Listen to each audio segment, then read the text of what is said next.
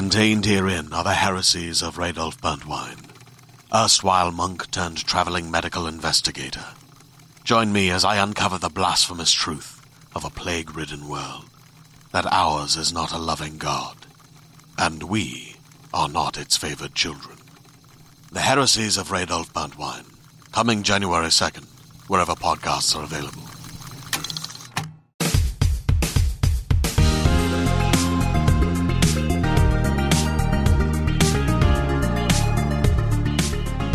I Am Dead is one of the games we'll be discussing this week on the IGN UK podcast. Joe Skrebels, hmm how are you? Oh, I'm quite all right, thank you. Oh, you you reviewed that game called I Am Dead. I did. I but I'd like to make our friend Matthew Purslow not feel dead by jumping into that before he's introduced Well, himself. I, I was going to introduce him. well, I'm just doing your job for you, mate. You were too slow. Okay, okay. Matt, how are you? Uh, definitely not dead. Good. Let's talk about I Am Dead. no. uh, Joe, Yeah. what is I Am Dead? Uh, it is a peculiar game. Um, I think you could probably tell at a moment's notice by watching this trailer for this game that it is an Annapurna published game. it's got all the hallmarks. It's a bit nice. Um, it's colourful. It's a bit weird. Uh, it feels like their their stuff in a way. I think it's sort of. It feels like quite a, a neat sort of bedfellow with Edith Finch. It's a very different kind of game, but it has a very similar vibe of this idea of like investigating the world through the medium of people's deaths and afterlives in some way. Um, so I Am Dead is essentially, it presents as a puzzle game, and it's got one central mechanic, which is called slicing. You are a ghost called Morris, and you can look at anything in the world, or practically anything in the world, and zoom into it. And when I say into it, I mean literally into it. You can slice through it and see everything inside it, which can be completely inconsequential stuff like just how the insides of computers or toasters look, which is cool and just nice to look at. Or some things uh, contain surprises or like strange hidden stuff, or in the course of the story, sort of keepsakes that link you to other ghosts on the island. And the story of this game is basically Morris lives on a fictional North Atlantic island that's extremely British, and there's a volcano on it, and he gets told that the va- volcano is going to explode, and they need to find a ghost to become the island's spirit and live in it. And so This he goes. Go on. very nice. I'm not gonna lie. From the images I've seen in this game, it just reminded me of Balamory. It's got a bit of a Balamory vibe. It has got a Balamory vibe. It's like sad Balamory. Um, and it's not even that sad, but it's sad. What's sadder. the story in Balamory? Yeah. Death. yeah, some death. Um, but yeah, Morris basically uh, has to find keepsakes of people on the uh, who lived on the island and are, are now dead. Um, and by finding five keepsakes, he can summon that person and try and talk them into becoming the island spirit. Um, as a puzzle game, it's quite easy. So, like, the way you find those keepsakes is by jumping into people's memories, by zooming into their heads, um, and then it basically just sort of tells you what the i- what the item is, and then around that person there will always be the item. So it's kind of it's very simple, and you can get through it, cutscenes and all, in about four hours. And I think when I was doing it, I initially started off being like, ah, it's not quite enough here. Like, it's not really doing it for me. And then the more I played, and particularly the more I played after I'd finished the story, because there is other stuff to do, little challenges and riddles and things, um, the more I realised that it's way more like the creator's old game Hohokum than uh, I had assumed, which is basically it's just some a nice place to tool about in and make things happen. You know, like you're just zooming in and finding little weird shit. Like there's a there's an octopus that just lives in a random water butt, and he's called, I think he's called Slippery Dennis, and it's like there's no reason for it. It's just really nice, and you'll just occasionally you'll be zooming around, and you'll be like, "Oh, I wonder what's in this cupboard," and then you'll find a thing in that cupboard, and then inside that thing there's another thing, and you can just keep zooming further and further, and it does this nice thing where the soundtrack disappears and gets kind of more and more opaque as you get further and further into items, and it's just a really nice little place to like tool about in. And so I finished the story in four hours, but I've according to Steam I've played nearly thirteen, and it's because I just keep going back in and finding all the stuff that I wasn't necessarily sure was there. Like even yesterday, I I um I went back in to get some extra capture, and then I found out I'd unlocked a whole secret area I'd never seen before. With which I, obviously I won't say what it is and how I did it, but it has a really nice little mechanic that's nowhere else in the game. And I was just like, this is fucking cool. Like it's just, and I think the way the way I put it in my review is basically in the same way as slicing. The deeper you go into that game, the more interesting it becomes, and not necessarily for being a game. It's just kind of a like a plaything. Um, it's really good. I liked it a lot. I think a lot of people will play it and go, "What the fuck is this?" And that's a totally valid response if you want like a straight up game. but if you want just like just a colourful toy, it's it's great, and there's loads to it. It almost yeah sounds a lot bit like The Witness without the puzzles in a way. It's got a bit of that. And working out. I don't know if you're are you working out what's happened, so to Um, speak. or you- sort of. The the story, the the central story is pretty much told to you. But the interesting thing is, so you're not. It's not open. You you don't fly around and explore like The Witness. It's not a first person exploration game, but it is a. You're put in an area with boundaries, and you can go into bits of those areas and look around. But the interesting thing is that you realize that as you're playing the game, each new level isn't just like a simultaneous place they are being set over time. So you can track characters in every location moving across the island and doing different things in each scene. And so you realize that there's actual mini, there's tiny mini stories that you can only ever really learn by just giving a shit rather than being told. Um, and that's really nice. Oh, it's just really pleasant. It's just a very nice thing and very So- relaxing. when you when you've got a title like I Am Dead, I sort of I think you expect a very different thing to what I've learned this game is. But I want you to elaborate on the only real bit of in depth I've seen of it is crispy slices. Can you, can you Crispy crispy slices. slices? um, there's a there's just a man in um, well, he's a fish man who lives in the harbour, and he just tells you a story about how he's obsessed with toast, um, and uh, like that's part of the that's part of the main story. It's not like uh, it's not part of the main story in as much as it's Morris's story, but you just come across this guy whose memory is mainly about how much he loves toast, and it's because fish people only ever eat wet things, and so when they find really crispy dry things, they go fucking mental for them. Um, and that's the other thing to to point out. Like, it is an incredibly British game. Like, if you've ever been to Cornwall or Devon or any of those kind of seasidey like almost slightly run down, but in a really beautiful harboury type way. Those places, that is what you're getting. Like it was very nostalgic of a few childhood holidays that I'd had, um, but it's full of like, it's got a quite built up world background for why there is a race of fish people and all the tourists are like anthropomorphic birds and there's a uh, a local artist with an apple for a head and there's like a pear that smokes um, and it's like just weird little cartoon things but it actually attempts in some way to kind of build a world around where the fuck those things are from. Like it's not just going oh cookie business. It's like no no no the bird people are from a bit of Earth and they come here on holiday. And the fish people have always lived here, in fact, just as long as the humans have, and they have a whole separate culture that's grown alongside the Shelmerston residents' human culture. It's like it's quite bizarre, like how much they've worked it in. It And yeah, sounds a lot like the sort of thing that would come out of Noel Fielding's head if he spent like more than five seconds on each of his individual ideas. Well, like there is a lot of, you know that uh, uh, Hohokum was much less narratively sound, but it had that like slight kind of background feeling that something was going on that you were interacting with, but you're not quite sure, and it has a bit of that to it as well, where it's just got this sense of like, just accept it. We've built a place, work around it, and it's yeah, it's nice. It's very cool. Is there a giant hand sandwich you can go into? Mm. Any sandwiches? That's There's, de- there's a lot. There's fuckloads of sandwiches. There's a lot of food in the game. Like one, it's not so much a collectible as just a thing you can notice, but like everyone's in one area has different types of tea, and so you find all these thermoses, but everyone has a different type of tea, and some of them are normal and some are very odd. Um, and like that's quite nice. Like just zooming in and going, "Fuck, has this guy got for his breakfast drink?"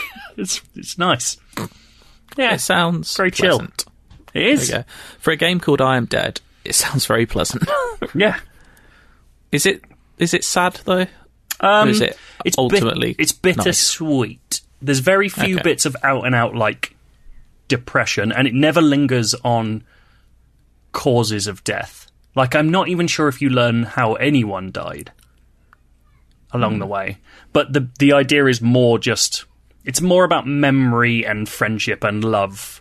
It's not really about like loss or mourning or grief or any of those things. It's more just like how someone stays alive because other people remember them, that kind of thing. Like it's got a bit of a, one of those messages. It's, yeah, Slightly sounds Spiritfarer because Spiritfarer is about the dead, but it doesn't particularly dwell so much, right? yeah. I think that's kind. Of, yeah, it's it, and it is. Yeah, it has a it has a very similar vibe to that, where it's less sad than Spiritfarer. Spirit Fair is a bit more upfront with how sad things can be.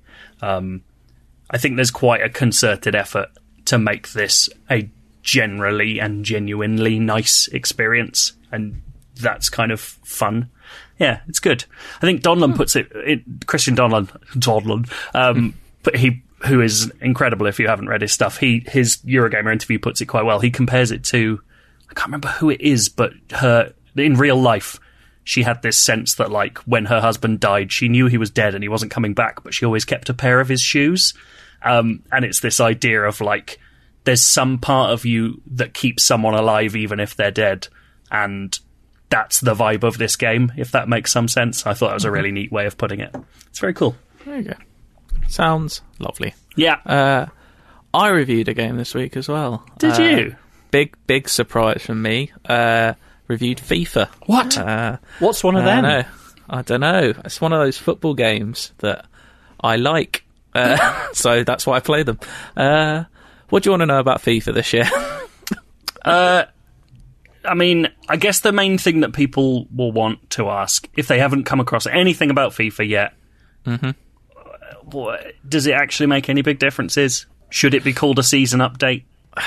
it's a tough one, isn't it? Because I'm normally a defender of the annual game. Like the last few years, I think they've genuinely made big additions. Like last year, whether you played it or not, Volta is a big addition. It's basically it's almost a separate game. Like at that at that point, and like they've added the journey before, which is a whole single player campaign. So I I do always think that the traditional, you know, comments you get that like, oh, it's just a squad update this year. It's like that never actually rings true because they do, considering they only have a year, less than a year to make these games. I think they do add a considerable amount. Whether you like what they add is a separate argument. I think um, this year is a bit closer to what people say, but they still have made genuine changes. Like I think the core like 11 v 11 gameplay is better than it has been in the last few years. It feels a good pace. They've like I remember two years ago, think it was two seasons ago now, that like no attacker could get away from a defender, and it was just ridiculous. Like you just couldn't get away from it; it just wasn't realistic.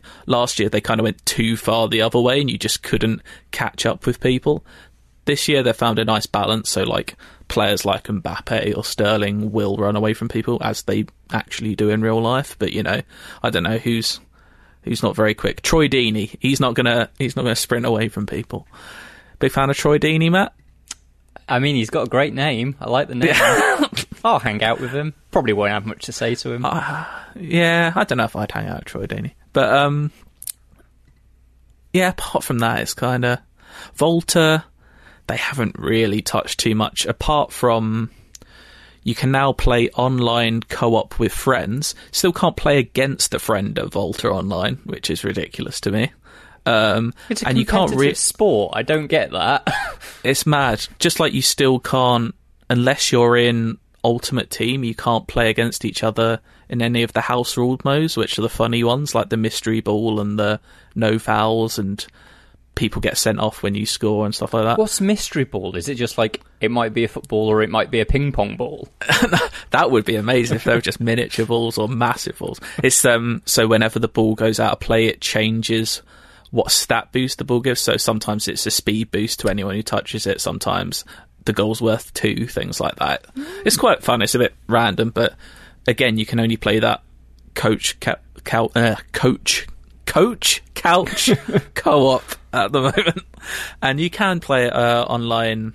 But in Ultimate Team friendlies, you can't play it just in standard FIFA friendlies unless I've got that hideously wrong. But I can't see it anywhere. Um, but yeah, that's just a bit frustrating. But the big headline changes they said they were making this year were for career mode, which, like, I remember 10 years ago, like, career mode would be pretty much all I played in FIFA. I would have a career and I would generally put like 10 seasons into it and, like, build a team, and it was really fun. But, like, it's not an under. Like, it's just. They haven't touched it in like 10 years at this point. Apart from updating the UI, which changed five years ago, they still haven't changed that. And this year, they have added things like the interactive match sim option, which is if you've ever played Football Manager, it's the bird's eye 2D view of the pitch. You can watch the match go. But then if you press square, you can jump into the match and it will transport you to the pitch and you're playing FIFA like you normally would. And that is genuinely impressive. It within like two, three seconds you're in the game and playing and you can jump in and out and in and out and that is impressive. But as someone pointed me out to I think it was 2007 on on the PSP you could do that hmm. in FIFA. So FIFA do have this kind of history of taking things away and then a few years later going, look what's in FIFA this year. It's like this is something you had and you take it away and bring it back and take it away and bring it back. So it's it's kind of frustrating. But yeah, it's just it's a weird one because it does play better this year, I think, than recent years, but they haven't done necessarily enough outside of what happens on the pitch mode wise to get excited about anything. I am intrigued to see what next gen looks like because they still haven't said anything about it yet. This and they said it'll my- upgrade for free. This is my question. Like, why do you think they haven't said what next gen is? I don't know. And and do you think they're actually because they're saying the reason they can't do smart delivery is because the version of the game on PS5 and Xbox Series X will be will be different and have features that the other one won't have, so they can't use smart delivery. So what uh, what do you think those features are going to I be? have no idea. Like it's four to five weeks away at this point. Like they've said because if it wasn't if they hadn't said there are things we do that we can't do, I would assume it's just exactly the same, Yeah. just a bit shinier. But Because- I don't know what. because it's not going to be ray tracing and stuff like that because we know there are games that can come out on smart No. delivery that have visual improvements. So it must be there must be fundamentally different It's not things. a that's it's not a new engine because that They would would be have said, surely. in years to come. Yeah. Do I'm you- just very confused about what it could be? Just putting it out there. What if it's the Journey Three? The journey is literally the the only three, part of before, FIFA. Oh, well, did I they do three? I think they did three in the end. Is it- Come on. I think they did three. Uh, okay. Journey Four then. Fuck Could it. be. Make it Journey Six. Let's do all of them. I like. Maybe. I just want to see the journey come. I back don't know what. Yeah, I loved that. It's so stupid. I tell you, I don't know what it would be. I'd quite like if they.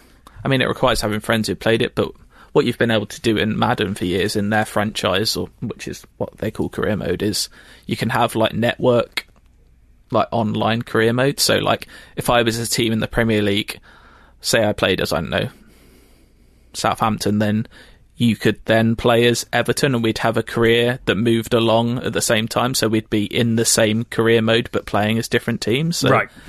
but that's not a thing in FIFA at the moment, No. which would be nice if you could do that because it's kind of you can do that for Imagine, not that I ever really have. But mm. I, yeah, in terms of next gen, I'm just very confused as to what they're doing. Mm.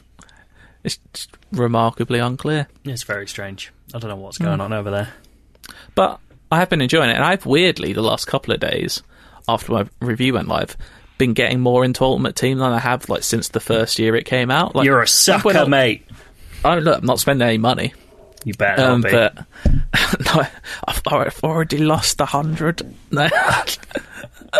um, I remember when Ultimate Team first came out. Must be about 10, 9, 10 years ago now.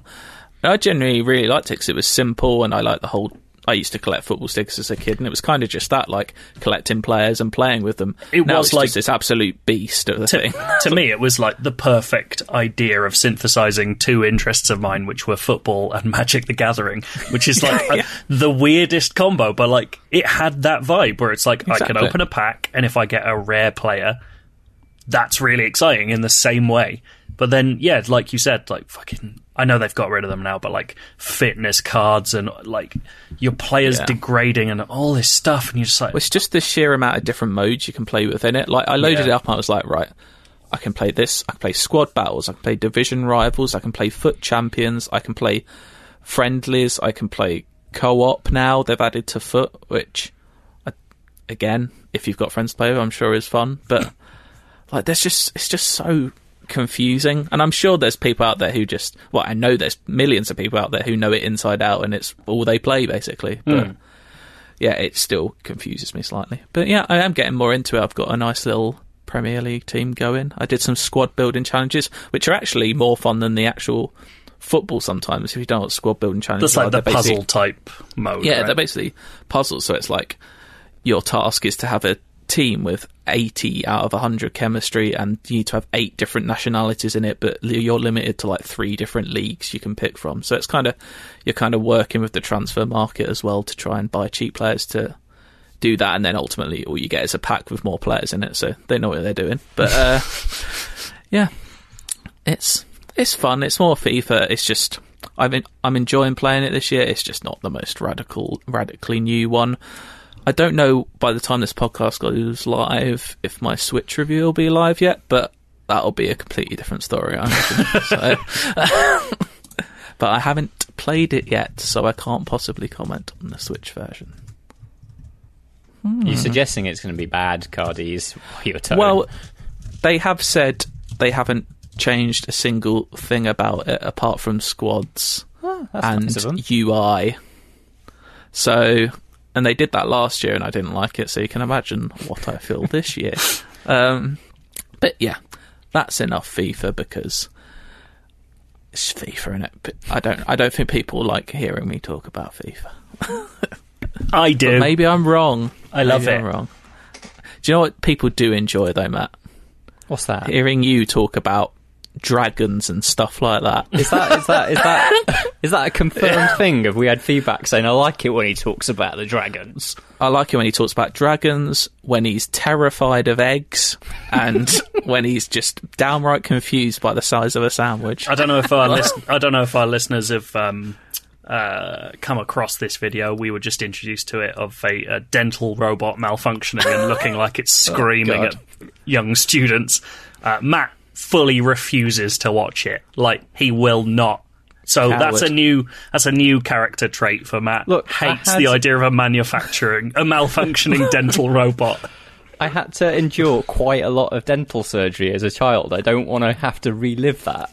But it's Would just you a rather screaming. watch? if I said if I said to you, check out this horrible video of a screaming robot, would you watch it? Or is it just the dental element you don't It's the dental element, yeah. Like They're not doing much all headgear and all of that. It was not a mm. pleasant time. Lisa Simpson. Yeah, yeah, I know. Oh, that's a shame.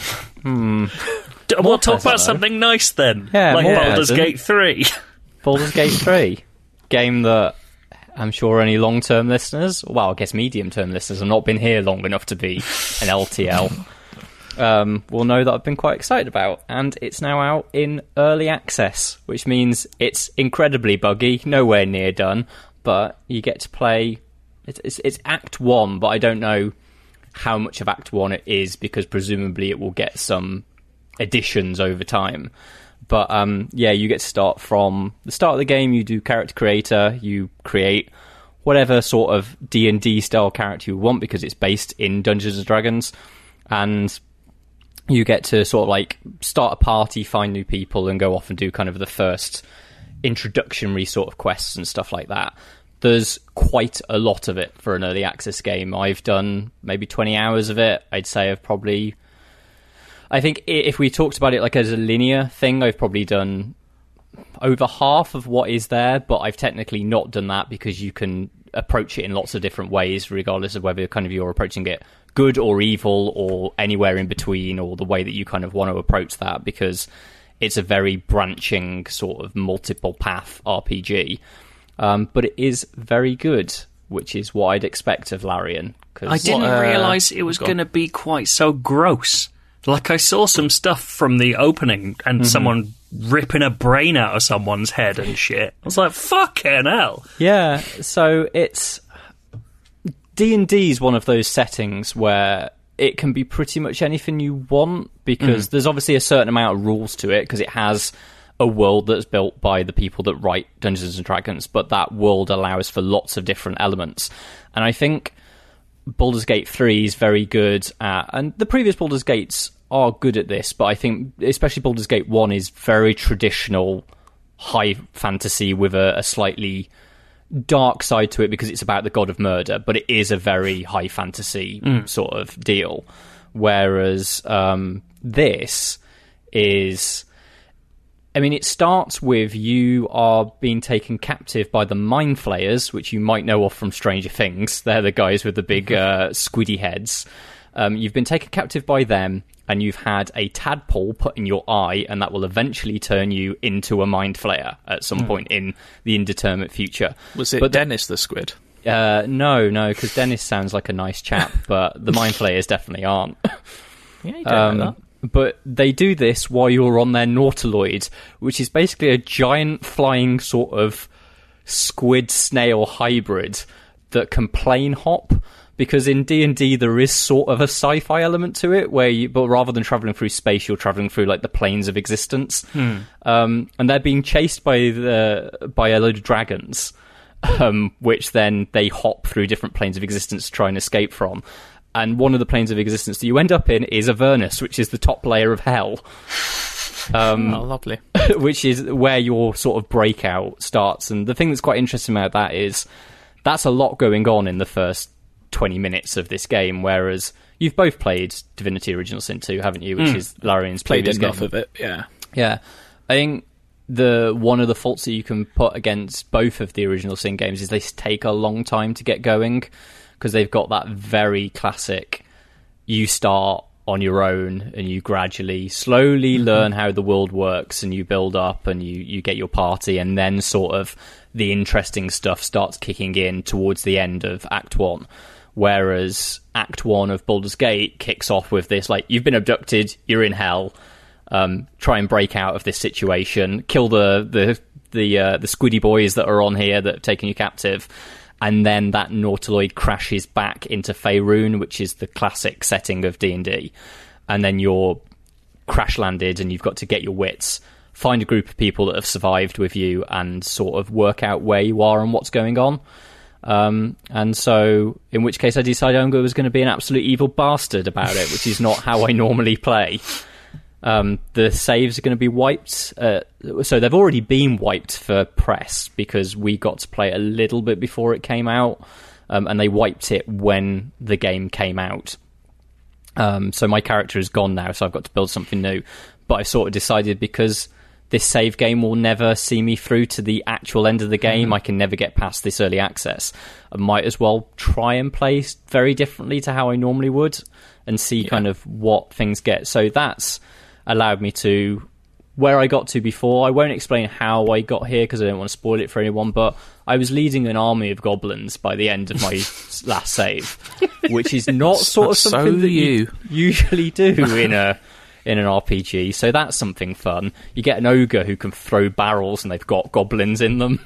Yes, please. That's Very good. handy. For What? ca- Um. very handy. For How did you design your character?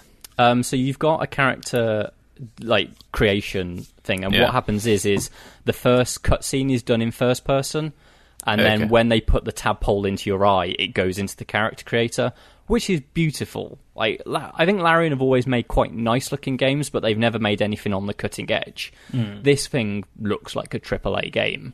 Like the, especially the eyes. The eyes are very, very good. But yeah, And It sort of- specifically looks like Mortal Kombat 11 to me.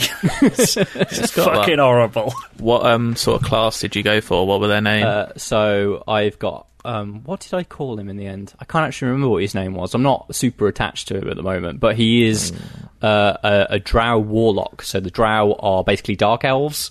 They come from from in the in the southern dark regions of Faerun. um, and because I wanted, I knew that I was going to play with him as a bit of a dickhead. And he's a warlock, so he's got uh, patrons, like sort of weird little, not deities, but kind of spirits that he calls on to do his work. Uh, one of my main attacks is Eldritch Blast, which you know, all harkening back to the dark gods. And then yeah, you get there's uh, maybe four or five different companions you get. You get Lae'zel, who starts with you, who's a Githyanki. She is very, very angry about the A situation. what? A Githyanki. They're a bit like imagine bat gremlins, but human sized. um, yeah, You know, fucking hates Bat you. Gremlin. Your typical bat gremlin. Yeah, you do. You do get the rest of them are more classic D and D races. So you've got a half elf called Shadowheart. Um, she's a cleric. Uh, There's a wizard called Gale. Um, a, a another warlock that you find called uh, Wyll, and then you've got um, Astarion, who is a vampire spawn. So he has been bitten by a vampire, but hasn't been sired, so he can't actually be a full vampire yet. He's a laugh. He's he's not camp, but he's quite flamboyant, and he's got like that very. He's he's the Tory of the group, basically. He's well Tory. I thought it was going to be like a what we do in the shadows sort of vampire. That'd be amazing. So he has got a bit of that. Like he's not outright like disgustingly evil like like a Tory is, but he's got that kind of. You can tell the sort of house that he'd have, and not that he can have it anymore because he's a vampire spawn, so he has to live quite literally in the dark and the dank. Um, But then you start when you've got that party together, you start learning all the little quirks that because it, it it basically uses D and D fifth edition as its rule set. So like you can't Astarion can't cross water because vampires can't step in flowing water. But luckily, D and D has a jump key, so you can get them to jump from stone to stone to get across rivers and stuff like that. And it's those, you know how in the old Monkey Island games you'd have the verb table, which was kind of like push pull. So you've got that, and you can use those at any time. So the thing I quickly realised is that you, if you've got a strength build, you can just chuck stuff. So um, is she's built as kind of a warrior tank, so she can pick up my characters and throw them over enemies. So if you decide you want to build a flanking route, I just get Lae'zel to like pick uh, Gale up, let's say, and chuck him over a group of enemies, so I can then flank from both sides.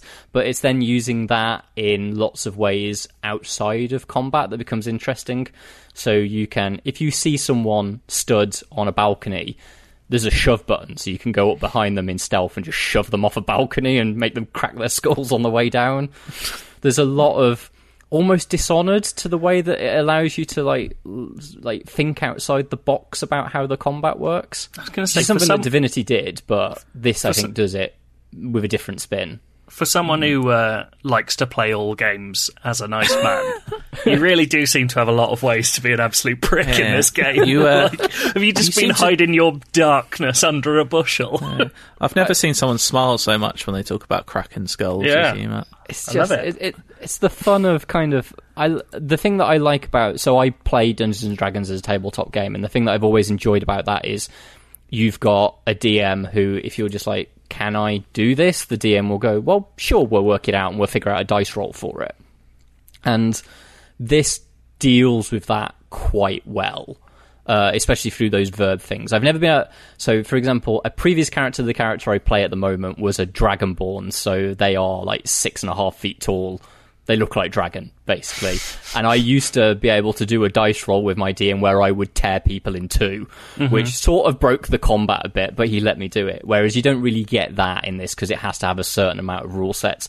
But it is quite funny when you you're attacking someone that is quite tough but instead you can just push them off a cliff which reminds me a lot of how i'd fight people in assassin's creed um, odyssey mm. where i'd just boot bosses Yeah. off mm-hmm. cliff faces Spartan kick. Yeah It's just like Avengers when I just yeah like kick Abomination off a roof. So Yeah. really, Avengers is kind of a lot like Baldur's Gate Three. oh yeah. That's absolutely well it, yeah. actually saying that you can throw anything so I've had my characters throwing their shields like Captain America to kill people. Of Nice. course you have. That's Of that's quite you fun. Uh, well, um, the Red Prince could kind of do that. Can well, anyone with a shield can do that. in yeah, Divinity, but can't in Divinity, that was an actual a skill, which was a you can throw your shield and it will come back to you. Whereas in Baldur's Gate, throwing is just something that you apply to anything in the world that's Okay. not nailed down, as long as your character can has the strength so to do it. This is actually the game more than any that we could use ham sandwiches as a weapon by throwing them at people. if you can find a ham sandwich in it, and There'll you- be one like I remember in I've Divinity. thrown there's about- potatoes at people. I mean, they mean, do a lot of damage, but you could just you could like kind of cheese it for want of a better term um, by picking up some bread and some meat which i'm assuming both will exist in the yeah, they, game oh, they definitely do. so you could so you could dual wield that and then go and then Dual sam- wield that, yeah, and you hit like them it. and then it's a sandwich at the other yeah. basic. That's lovely. Can does it go as far as like the vampire character throwing garlic at him? Will that do anything? Oh, so in D and D, garlic is not. So garlic is a thing in D and D, but it's not something that a D and D ah. vampire is worried about. But like he mm. certainly has a need for blood, and that's a part of the something that will happen in the plot that I don't really want to spoil. Well, if you know the game, you've already seen this because it has been explained before by like the developer diaries. But Okay. basically, you can at any point you can take what's called a long rest, which takes you back to camp, which is where you can you can instantly heal all your characters through that, and also so in D and D, um, spell magic is dealt with very differently to something like Divinity or Dragon Age. You have to prepare your spells in advance, and you can only use them so many times. And so you would then go back to camp for the night to recharge those spells and re-prepare for a new day. But um, yeah, you you maybe want to watch out at night if you're going to sleep in a camp with a vampire. Ooh, it's a good rule of thumb. That Yeah. uh, it sounds good. It sounds. It looks from what I've seen anyway. Reducing it to its very core, it looks a lot, a lot like Divinity Original Sin Two. From what yeah, so it, uh, for anybody that kind of played old school Baldur's Gate and wants that same game, it's just not. It's it it is made by the people that made Divinity, and it's actually made in the same engine, and it has a lot of the elements that have, they've sort of perfected in that. But the thing that's worth saying is is that basically Divinity Original Sin was built as the game because Larian wanted to do Baldur's Gate and Wizards told them no, who are the people that own the D&D mm-hmm. license. So they went off and built Original Sin 2, which was their idea of what is mm. the ultimate D&D game that we could make just set in our own universe. So it does use a lot of those same leanings. It's nowhere near as funny as Divinity. It's not got its tongue in its cheek and so you know how the battles in Divinity can go wrong very, very quickly because there's just fucking fire everywhere and someone split open a, a gas canister that then causes that fire to explode and everybody's wet so whenever they step near electricity they sort of fry themselves. It's nowhere near that complicated because it's actually using the D&D rule set for combat. So it's a lot easier to keep on top of it, but those verbs systems do allow you to still think outside the box. And then also you've got the dice rolls are a lot more pronounced in this as they are in the tabletop game, which dice rolls happened in the original Baldur's Gate, mm. but were very much hidden behind the scenes. Whereas this embraces the fact that it's a D and D game. So if you roll like a natural twenty in D and D, that's a critical. And so if your character is rolling a natural 20 in the combat, you'll see that 20 come up and the dice explodes to indicate that you've had a really good roll. And quite frequently in, you know how in a lot of RPGs, like if your character is of a certain class, it'll hmm. unlock a specific dialogue option. So uh-huh. sometimes you get that, but it will ask you to roll. So, for example, as a warlock, my character will understand things to do with warlock schools of magic, which will give me the option to bring that up in a conversation. But that then relates to my wisdom skill, I think it is. And so, if my wisdom skill is very high, the dice roll will require quite low, or vice versa, which is very similar to the way I guess Disco Elysium did it. Um, but it is very, very fun to literally see the dice rolling on screen, and you get the thing that I love from the tabletop is that moments of anticipation. It's like, am I going to pass this check, and am I going to p- pass it with a critical, which is going to help me through? It, you know, am I going to completely fail it, and then what will be the repercussions of me pushing down this avenue and failing? And when you consider how branching the paths are, it's not just like if you think of something like Mass Effect, kind of the Paragon and renegade sort of paths there, with just like you treat someone quite nasty or you treat them quite well. That stuff does exist here, but there's also as I said, like I, by the end of what I was playing, I had an army of goblins, which I won't explain to you how you get to. But that's not just like if you played it good, you'd have an army of elves or something like that. Those are two completely different storylines, and the kind of key to that first act is you're also trying to get this tadpole out your head. So those are there are two completely different ways about going about that. So the story branches in a huge myriad of ways, and I'm actually quite looking forward to now. I've got no save again, replaying it and finding a completely different way of doing this. Nice. Well, we've all been there with tadpoles in our head. so Should be good. I'm looking forward to giving it a go. If I ever a own a PC or It's b on Mac, it comes to Cardy. it. Is it on Mac? Yeah, in the early access. I did not know baby. that. Well, there we go. Uh, I know. I might. Yeah, I might well give it a go. That's a revelation to me, man. I did. I just didn't expect it to be on Mac. Well, no, did I? But you know, they. I think No. it was two days Lads. before launch. They were just like, "Yeah, it's on Mac as well." There we go. I'll give it a little go. Um, well, from one type of CRPG to another, uh, the Chinese role-playing game Genshin Impact, which I don't know if it's taken the world by storm. That's probably a bit too far, but it kind of just. I remember hearing about this game ages ago, and then kind got of it's 17 just million exploded in the last downloads on mobile alone. Uh, I know it's free Yes. to play, which I think is the key to all this. Uh, and a lot of people comparing it to Zelda Breath of the Wild. On first glance, I think it does look a lot like that. I haven't played Yeah, it yet. I know Matt, hours. you've played quite a bit. You've played a little bit, have you, Joe? Uh, Yeah, What do you and think, it's on. uh, it's not Breath of the Wild. I'll tell you that. Um, it, it to me No, weirdly, I know it feels you know taking away the the elements of um, gacha and and you know like mobile gaming kind of structure. It reminds me of an MMO with no one else in it. Like it's structured. It has that feeling of quests are very localized. They're very much based on like person with a subtitle under their name tells you to go to a place which leads you to a dungeon, which is a very short bit inside a place that is not connected to the main world. Like it has that quite compartmentalized feeling. Um, but it's also what it does steal, I think, from Breath of the Wild really well is the feeling of being able to affect the world, or at least bits of the world, in quite interesting ways. Like, it doesn't go as deep as the chemistry engine and all that stuff, but it has this set of elemental powers that interact in ways that are obvious but quite satisfying because every character you pick up, at least in my experience, has an element attached to them. And I found out quite quickly you get a fire archer, and when she shoots a, the floor instead of people, it sets all the grass on fire. But then I can switch immediately to my main character who can create whirlwinds, and when air touches fire, it creates an effect called swirl, and that in turn creates like fire tornadoes. So you can really fuck around with it, and then you start realizing that some of it is useful in more ways than that. So, for instance, my I, I unlocked a guy who can like make a big sweep of ice, and that was allowed me to create platforms to go across rivers that otherwise I would have had to use stamina to get across, so I could go further down rivers or across lakes than I would have been able to otherwise. And so you start you start thinking of the world in a more sort of malleable way than an MMO would usually let you do without kind of mounts or flying and that kind of stuff. And I think that's really cool. Um, I do. I know it's not going to make me unlock everything in gacha style, but it is already bothering me that that's there um, while I play it. I don't know, like Matt. I think you've played more than me, so I don't know how much that's kind of affected you on the way. Yeah, so I'm at what's classed as adventure rank 14, which is kind of like the your characters have levels, but there is this overarching thing which is it's gating system. Basically, you can't do things until you hit a specific adventure rank.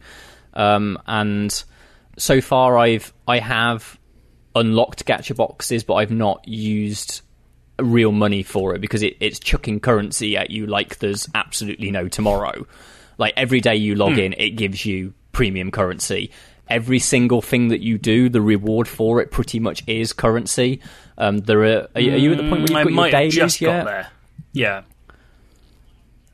Yeah, so and and that's a very MMO idea, but you get dailies, which is five quests that you can do every day in a similar hmm. way to how like Avengers has got it as well, and that gets you premium currency. And basically, the best way is just to save all that up until you can afford to buy ten gacha boxes because if you buy 10 there is always Yep. going to be something in that set of 10 whereas if you buy them on their own like the chances of anything dropping and I've had two what they class as there are four star and five star characters. I've had two four stars. They're, they're quite nice, but I think the one I got out of it was a guy called I think he's called Razor, and he is a better electricity character than the than Lisa, who you get given as part of the campaign. Um, but like, I don't think it's so far I've played. I don't think it's necessary to have those characters. It's just nice. But um, I mean, Yeah, I- did just make me think of Robot Wars, and now all I want is some sort of Oh. Robot Wars MMO RPG where you unlock robots and just I don't know, go around and destroy everything. yeah, that'd be nice. Um, but yeah, what I, ha- I so I don't at the moment. The gacha stuff isn't bothering me in the slightest. I just kind of quite like the game that I'm playing.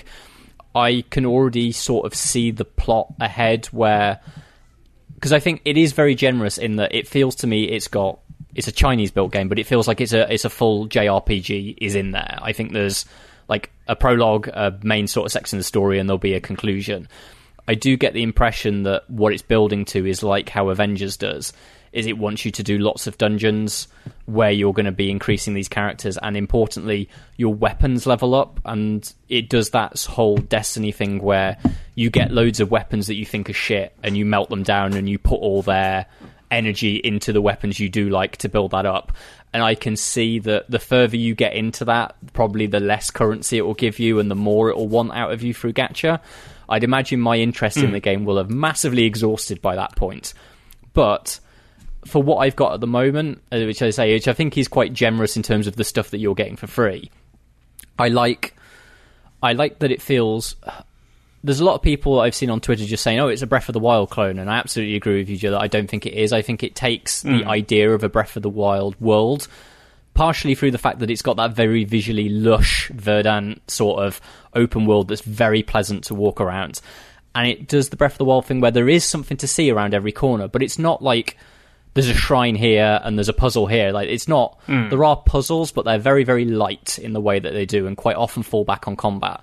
But I do like that I keep seeing chests and like, oh, there's a chest hmm. over there, and I'll go and defeat five of their equivalent of the bokoblins, which always Yep. work in exactly the same way as they do in Zelda, where there's a bigger one and a little one. And I like, Yep. I I love the elemental side of it. I think that is is great. That really works for me.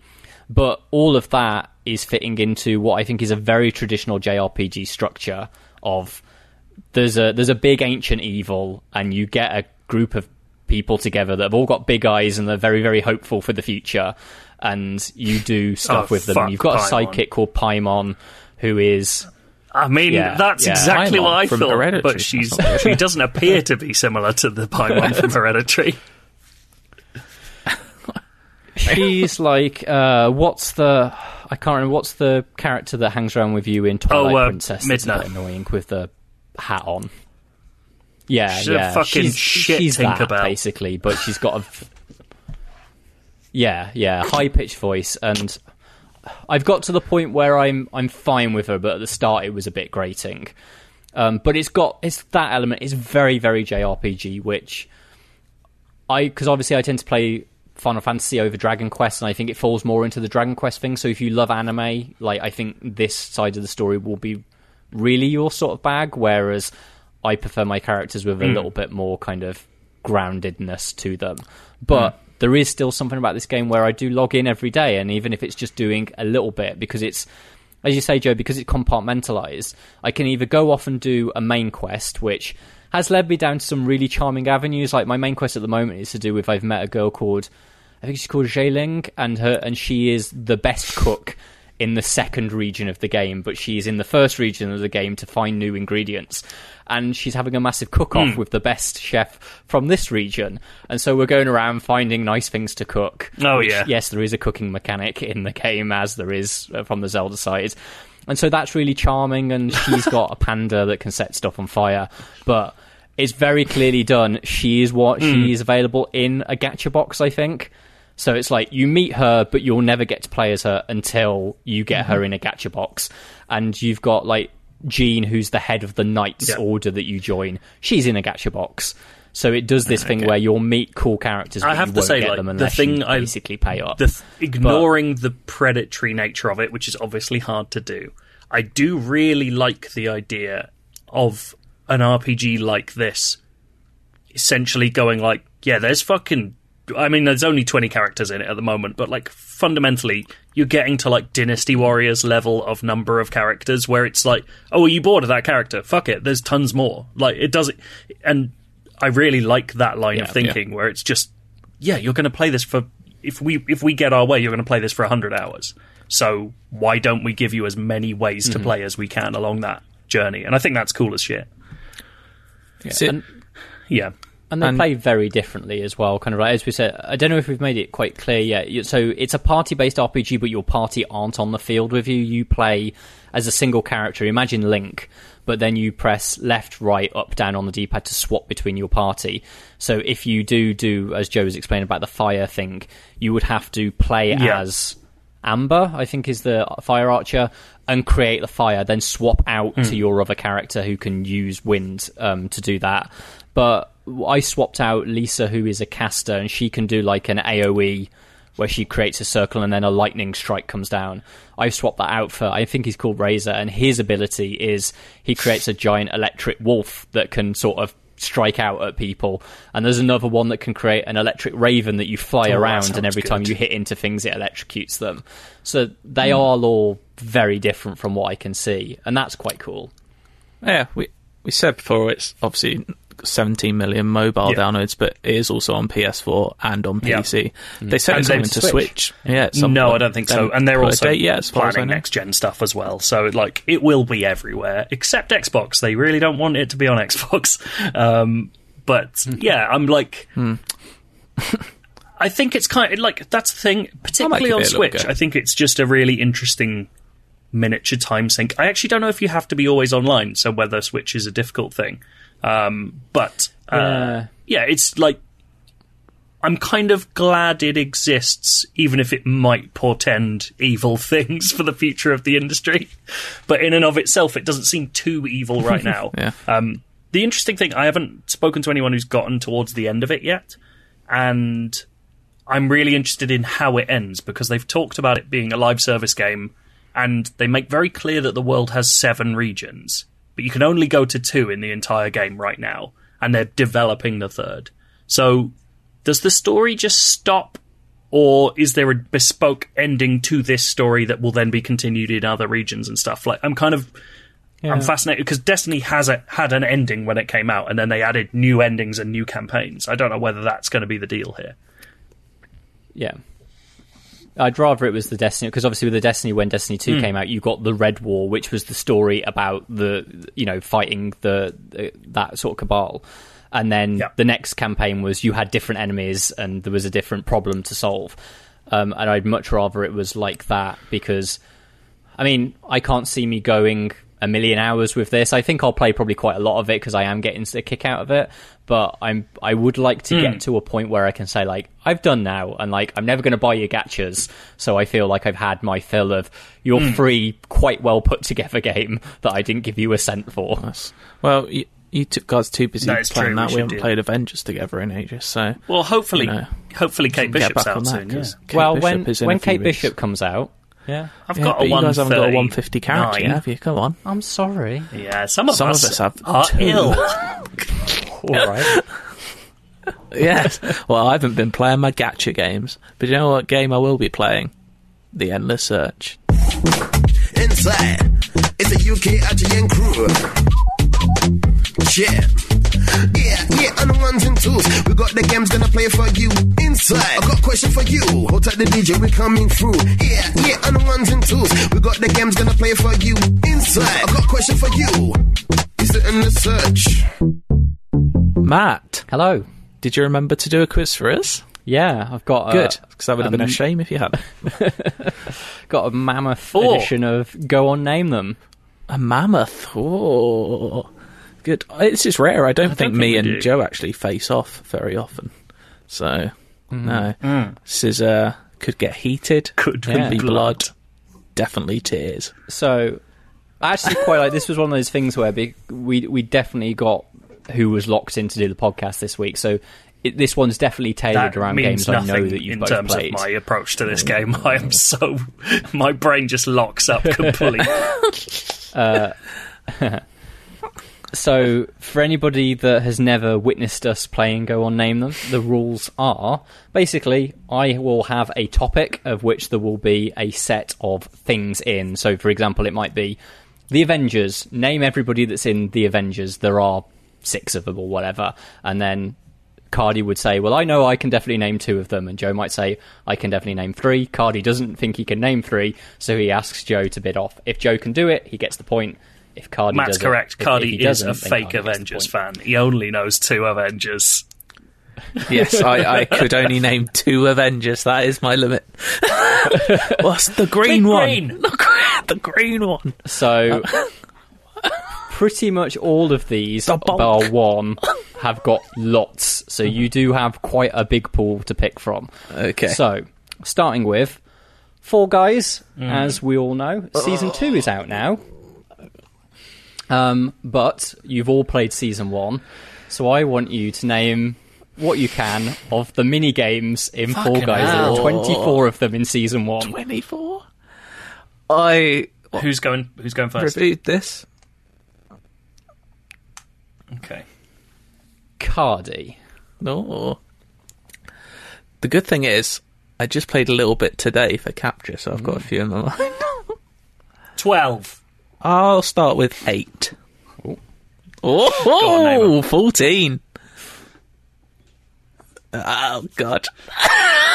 Come on, then. Right. Cardy, 14. I'll take it of slow, them. okay? Seesaw. Uh, let's have a look. Yep, Seesaw is on here. Fruit Chute. Fruit Chute is on here. Hoopsie Daisy. Hoopsie Daisy is on here. Hoarders. Is on here. Hexagon. Uh, where have I seen? It? Yep, Hexagon is here.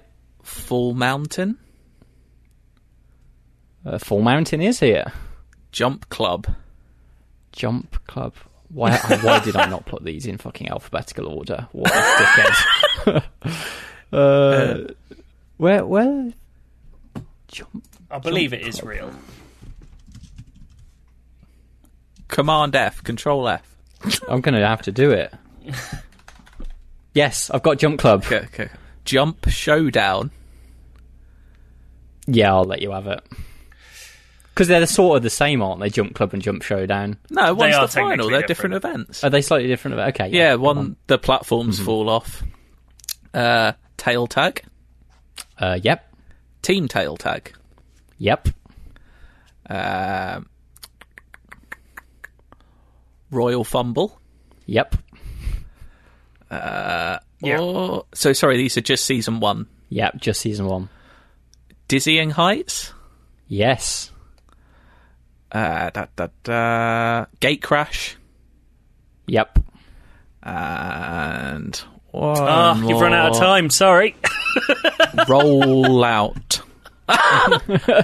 no, Smith, is it ultimate? Is it roll out or roll up? Oh, roll out. I should have Yes. jumped. So I knew I couldn't do go. that. So all I was Cardy. trying to do was put as big a number as I thought was reasonable that you would go beyond. I should have gone to 16. I reckon you still would have gone further. yeah. I don't know. I might have pushed you there. As a, So, Nice we'll one. never know. We'll never know. I would not. Well, have as been you able to said go them. anywhere near that.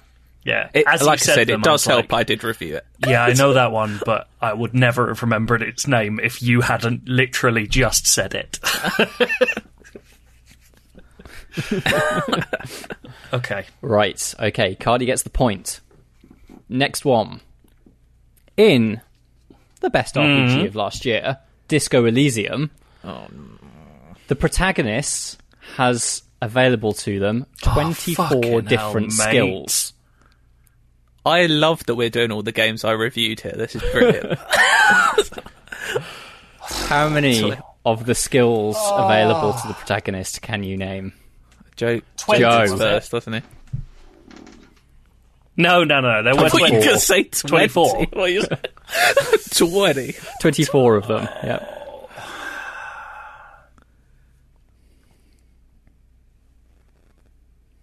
I hate this. Um, seven. Fuck. Hardy? Yeah, go on then. Um, Oh. physical instrument. Uh, calling your bluff. Savoir Physical faire. instrument is there. Um, Savoir this is faire where is I definitely there. Lose it. Um, oh, what's the one makes his tie talk to him? Um, I genuinely think this might be my. Oh, Esprit de Corps. Esprit de Corps I like is there. I like the Let me go for all the most. French ones. Um, They can't remember they the stick out to be faces fair. There's the physical instrument. oh, what's the one that makes you annoy? Um, oh, I hate this. Are you counting um, ancient reptilian brain? Yeah, I'm just making sure it's not one of no, them. because that's someone that talks to you, Not isn't it? included somehow. Yeah, no. Why did I choose seven, you stupid bastard, Skrebels? Um, nah, I think I'm done. That feels too long now. I'm done. Yeah, I got three. Three? Is that what you, you're thrown in the towel at three? They're be honest, such, I just struggle. they're such Like, good names, but they're so weird. Like seven would. Inland I can remember like Inland Empire and Logic. So the, the the set would have been logic, encyclopedia, rhetoric, drama, conceptualization, visual calculus, volition, inland empire, empathy, authority, esprit de corps, suggestion, endurance, pain threshold, physical instrument, electrochemistry, shivers, half light. Hand-eye coordination, perception, reaction speed, Half-Light's the one that makes you naughty. composure. That is. Yeah, that is. uh, Electrochemistry. when you say them all, they all come cool, Yeah. flooding back. I can't believe I've been point, done by so he's in the done by my own To the coward's way out. guesses, uh, guess numbers twice now. it's a defeat for tactics. Right. Okay. Next one. Scott Pilgrim. Good one, Ten that. years old. The film was this year. Within the uh, the story of Scott Pilgrim, Ramona Flowers has seven evil exes. How many of them can you name? Do we need first and last name? I would like the last names, but if you can just do the first names, then that's fine.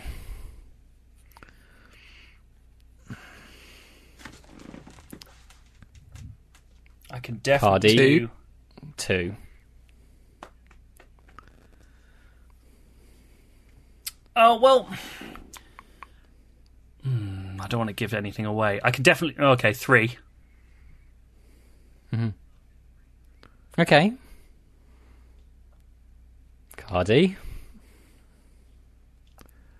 I think I'm stuck Okay. on three, so I'm not going to risk four. Go on. Math. It's the, I can Matthew see them Patel. all in my head. It's just the name. Cocky cock.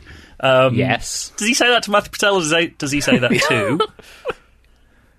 Gideon Graves A- and Lucas Lee. Yes. Gideon Graves. Yeah, And and, then there's Lee, the, yes. Those were the three I the. Katsuragi twins, but I can't remember their I can actual remember what the names. twins were called. Are they Kyle and Yeah. Ken? Um, Kyle and Ken. can't remember Lady Yeah, Orgasms on the back of her knee. Roxy Richter. uh, Roxy Who's the other Richter. And then the last And Who's who's, Scott um, Ingram? Scott Ingram. Is that? Is he the vegan? Yeah. Who's the vegan? Vegan. Yes. Do you ever hear his second was- name? I don't know. I'm just going to check In the that film, anyway. Vegan will be gone. Scott. Pilgrim. I'm sure it's Scott. yeah, there we go. Because he's um, Brandon Routh. think I was just looking up who Scott. played him. It's Superman. What an Brandon Routh. film. Yeah. I so I'm, I can't I'm glad because I got I got the, go, the 2-1. three I could literally get, so I'm fine with that. Yeah, those There were we the annoyingly the three I had. But there we go. Right. Okay. So I've so Nice. uh, that's three. We've got five rounds. So um, the next one. I know you're Yes. both fans of Well, that old I'm, Warzone, I'm aren't you? fucked here Like because a bit of Cardy's played Yeah, I am. six times as much Warzone as I have. So we're in season six now. Okay. So this is related to season five, which you've just come out of. There are 14 Oh, assault rifle blueprints in that game. So those are the Blueprints. Not so, even so these the are the named lootable kind of weapons. They've got to be the assault rifles, otherwise we'd be here for fucking The ever. assault if it'd been all rifle weapons. blueprints. So the ones that were new for season five. So they have to be season five. So yeah, for example, like in season four, one of my favourites they would the have been ones? the dirty work, Are they? which do they was the FAL Yeah. with all pick of up the off stuff the floor? Right. Okay. Yeah. Yeah. mhm. Sometimes they are. Yeah. Uh, So these are all classed as the lootable blueprints, which I think is they are all the ones that you can pick up. Because I think Yeah, if they're yeah. not lootable, they're the ones you get in the battle pass. So these are Oh ones my that are considered lootable. assault rifle blueprints. Not even the actual weapon name. Yeah, yeah, yeah. Oh my Yeah, But god. the the weapon names pick are off- the pick the up off the floor. aren't they? Oh, So, so if, yeah, if you see a weapon on the floor, like I say, like in season four, the dirty work was the FAL, and it would be called the dirty work when No, you pick it up. but the you can't work. just say Yeah, yeah, yeah. FAL. no, no, because that's No, the weapon. Yeah, I Yeah. want the actual, the Yeah, like the that's- special name of the gun. Mm-hmm. There are fourteen of them. I'm just trying to distinguish which ones were new. Well, it's, Oh, yeah, it it's is. Joe first a bit, isn't it? Is it? No. Yeah. Yeah. I can't even remember which ones are from which season. That's the problem. Exactly. that's the. One. One from Joe.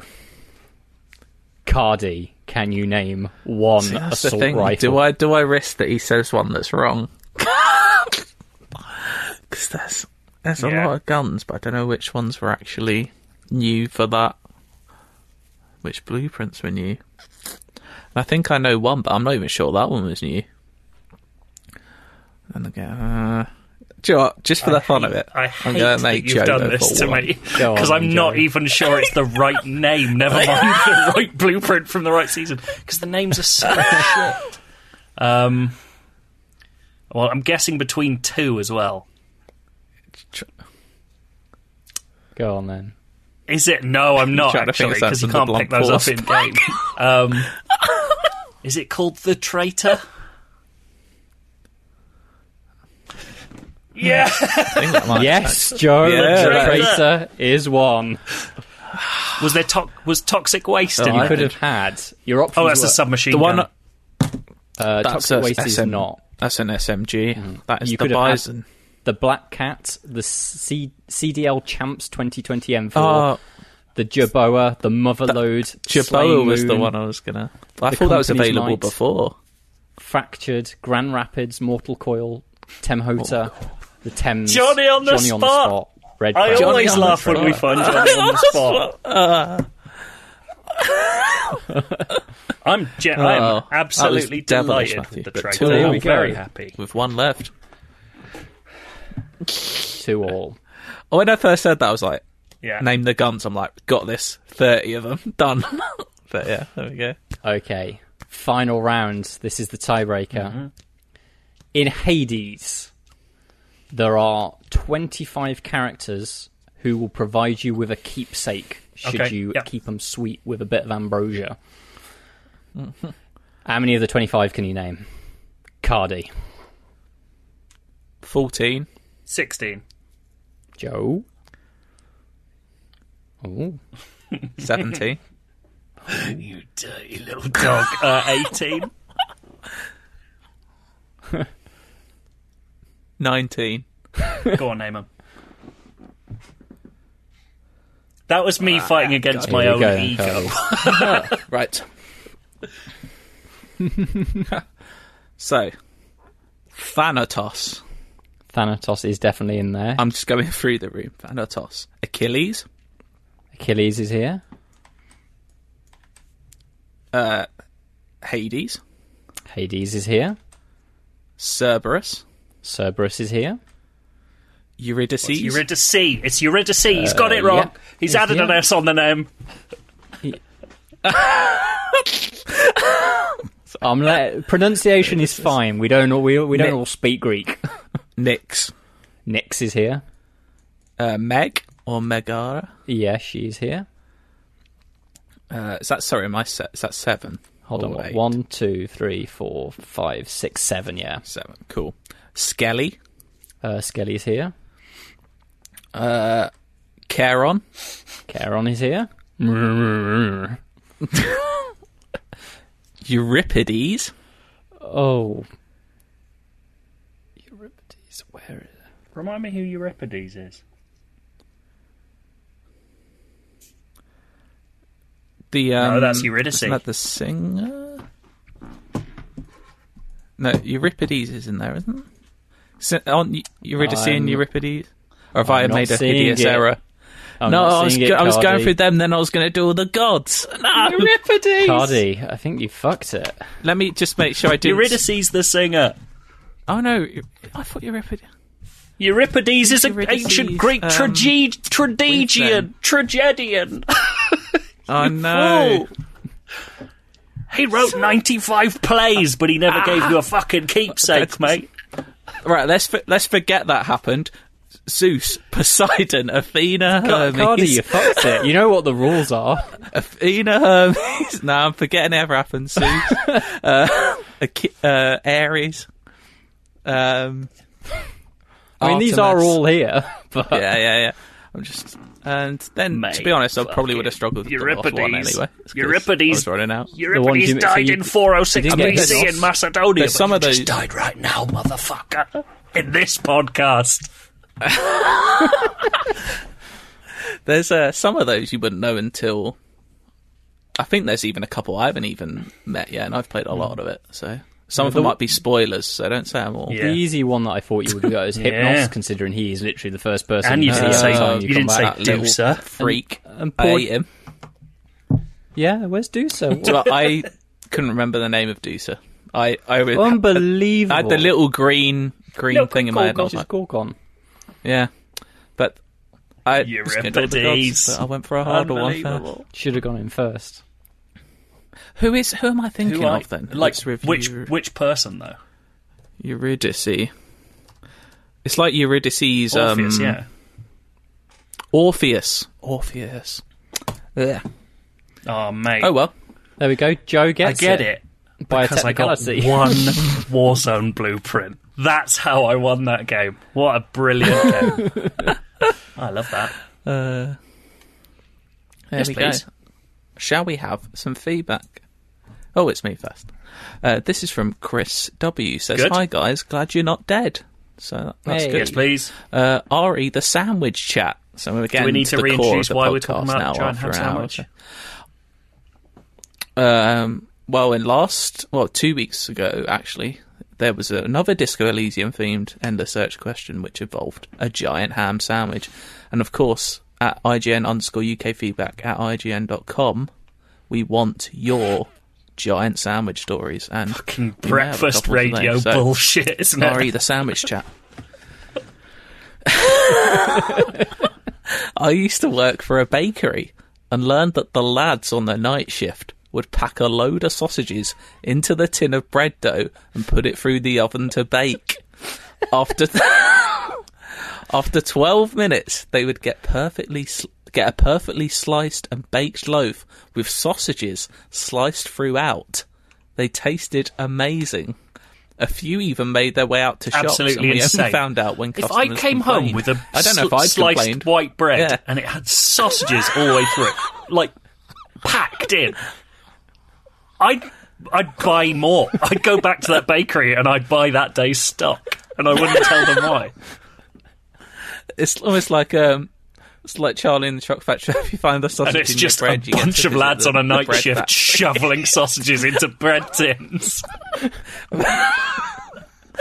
Yeah, you're tied down like Clockwork Orange style with your eyes Oh open. You have to watch them do it for seven hours. That's my vision.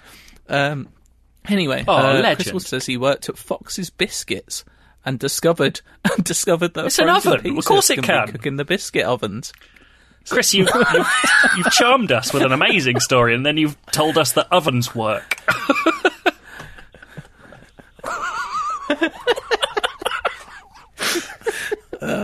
But um, I assume in these these sausages were pre-cooked because 12, 12 minutes minutes? in the oven is Oh, yeah, 12 sausage, minutes. is it? Well, maybe It's bit- bread ovens are well 12 hot. minutes for the bread. That's true, actually, yeah. But are they cooking all the way through? I don't know. How are you imagining this is then? So they're all just kind of in. Yeah, like laid lengthways in. You know, so like a you gala- slice and it's like a round. You know, like gala pies have an egg That all the kind way of- through a rounds long egg. sausage. I'm imagining just sliced up like that. Yeah, yeah, yeah. Yeah. A giant egg. Yeah. Um, that is quite good actually, because you just cut that little bit of ketchup in between. and Yeah, That's it's a quick like sandwich. A, yeah, it's like a sort of Jackson Pollock style sandwich. Like, It's yeah. Don't quite get me like wrong. It's stick it absolutely mental. That would Yeah. be good, wouldn't it? So you got toast, slices. like crispy slices, but with meatiness in the middle. But, but then wouldn't the sausage kind of like drip to the bottom of your toast and then potentially be dangerous? You How should is it- never put you should never put like buttered 'cause toast it in the becomes toaster too 'cause- delicious. 'cause the well, I mean, I guess it depends on what the fat content of the sausage is. Like if it's I it's mean, a, I'm only very eating fatty fatty sausage. sausages. I'm not none of your lean sausages for me. Uh, all right, let's move on. Anyway, This comes was- from uh, Andy. He says, "Hello, you lovely bastards." That's how he spelled it. Couple of quick bits of feedback. Firstly, foods that people like that I hate: mint chocolate, mint, great. Chocolate, awesome. Mint chocolate is a fucking abomination. I disagree, but good on you. Secondly, That's a and this is a bit random, but stick with me. I'd like to tell you a little story about when my nine-year-old had just turned seven.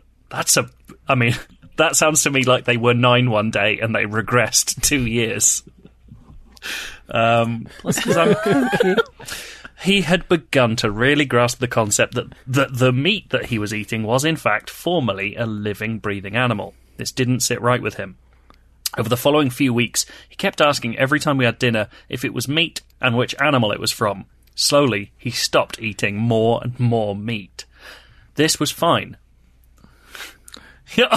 One day he got a bread loaf. We had to complain. Uh, this was fine as we could simply give him a vegetarian option. The problem was school dinners, as as we weren't there to help. He was struggling to choose a meal and was worried that he might accidentally eat meat. One night, I explained to him that if he simply told the dinner ladies that he wanted a meal without meat, they would give him one. I picked him up the next day and asked how it went. Good, he said. Brilliant, I said. What did you have? A ham sandwich. Oh, I responded. I then had to explain to my little boy, who was desperate not to eat animals, that ham was, oh, as you're probably already aware, from pigs. He was absolutely fucking devastated. And I like the idea of the chi- the seven year old child saying that. I am absolutely fucking devastated. he walked out of the school gate fighting back tears. I was absolutely gutted for him. The dinner ladies didn't fuck up. He just didn't ask and guessed at something he didn't think was meat. Now, every time I see or hear a ham sandwich, it breaks my heart. He doesn't finish there to be reminded of the poor little fucker's teary eyed face. It was nicer before. I know this feedback isn't about the biggest ham sandwich, but all the mention of it last week gave me a mild case of PTSD. Side note, it's two and a half la- years later and he's still a veggie, and so are my wife and I now. Thanks for the podcast, Andy. That's genuinely inspiring. Hmm. Yeah. Well, what I would say is, you know, the ham sandwich itself may not have been giant, but the shadow it's left over your family is huge. So there we go. Right. Mm. Moving on to one from Cal, who says, Hi all, Cal here. I'm a newish listener, but have fallen in love with the podcast and look forward to listening each week. The, this question is inspired by two things. The first being, I believe, Dale's nostalgic story regarding playing Tony Hawk's in his youth. I too played these games within an inch of my life and still haven't found all the gaps in the originals or in the excellent remake. The second was the announcement that Demon Souls is also getting a remake. Over the last few years, we have seen some outstanding remakes, such as Crash Team Racing, Spyro, and Tony Hawk's, to name a few, that are true to the originals and really do spark a sense of nostalgia. Most of these games are most of these are older games, almost twenty plus years, and some are a little bit younger with the Shadow of the Colossus. But now with Demon Souls getting a remake, developers have started venturing into the realm of PS3 games. As a 90s child, I love the fact that we're getting to experience many of these great games again, but personally, I think it's a little too soon to be remaking PS3 games. Although Demon's Souls is a great place to start, where many of these still hold up well on the PS3. So, my question is do you think it's too early to be remaking PS3 or Xbox 360 games uh, for the next generation? And if you could choose one game from these consoles to have remade, what would it be? P.S. Even though it still still does play really well, I would love to see Dead Space make a resurgence and bring the USG Ishimura and its inhabitants back in glorious smashing 4K. it. Thanks, and Uh, keep just want to it. point out, just before we start, well, I've seen it a little bit, but I haven't seen quite enough people signing off their uh, emails with uh, um, "Stay safe" and "For Christ's sake, respect the sea." I just want to put that out there. I do want to see more of that. Um, to your point, Cal, um, I don't think it's too early to definitively be remaking games from the from that generation. It's more about whether the game actually needs it. Like, because obviously we're getting to a point where lots of these games are playable on new consoles, particularly Xbox side stuff. But Demon Souls was a hard game to get even when it came out. Like uh, lots of people couldn't get it, and PS3 is notoriously a bit weird. And if PS5 isn't being PS3 backwards compatible, it is about to be impossible to play. So I think that's quite reasonable to be remaking it. Like it feels like a good candidate in that regard. It looks Yeah. like we're getting Mass Effect. I mean, that's no. It's a by no remaster rather than a remake. as But far as that's we a- are. it swirling and swirling about. That's a remaster, isn't it? So Yeah. for me, my answer to this question is I want. I mean, I'd love to see all of Mass Effect remade, but the one that I think I would love a hmm. proper remake of is Mass Effect One because it's it's feeling real janky to play these days, and knowing what you could do with like because if I was going to remake it, I'd go the Final Fantasy VII remake route. Like I'd want surprises. I hmm. don't want just a straight up remake of that game. Mm-hmm. And so the idea of what you could do with how we can do branching narrative now, I'd love to see a, a, a a proper remake of Mass Effect One. My one would be it's kind of a cheat because it's kind of half there already, but they've got the engine, they've got the world to do it. I want Red Dead One in Red Dead 2's game, basically in that engine. Uh, they've basically got most of the map already in the game, not being used unless you play online. But yeah, that would be my one, just because it's one of my favorite games, and I mean, Yeah. the original actually looks and plays okay still, so it's not in desperate need of it, but. More for of- a Demon Soulsy so reason of just I wish more people would play this, and I think they would now. Binary Domain. I fucking love Binary Domain so much, and now that people Ooh, yeah. actually know what Yakuza is, hearing that there is an insane Blade Runner inspired Gears of War shooter from the people who made Yakuza, oh Mm-hmm. come on. You'd get people with a French robot with a bandana, With a French robot. and a guy called Big Bo who shouts at you. Or Oh yeah, Burnout's a good either one. Burnout Three, Burnout Revenge. Get Was Burnout bu- back. That's what I want. Yeah, They're doing Need for Speed. Is it Was- Hot Pursuit? Was there a Burnout Yeah. on Xbox 360? Yes. Do Burnout.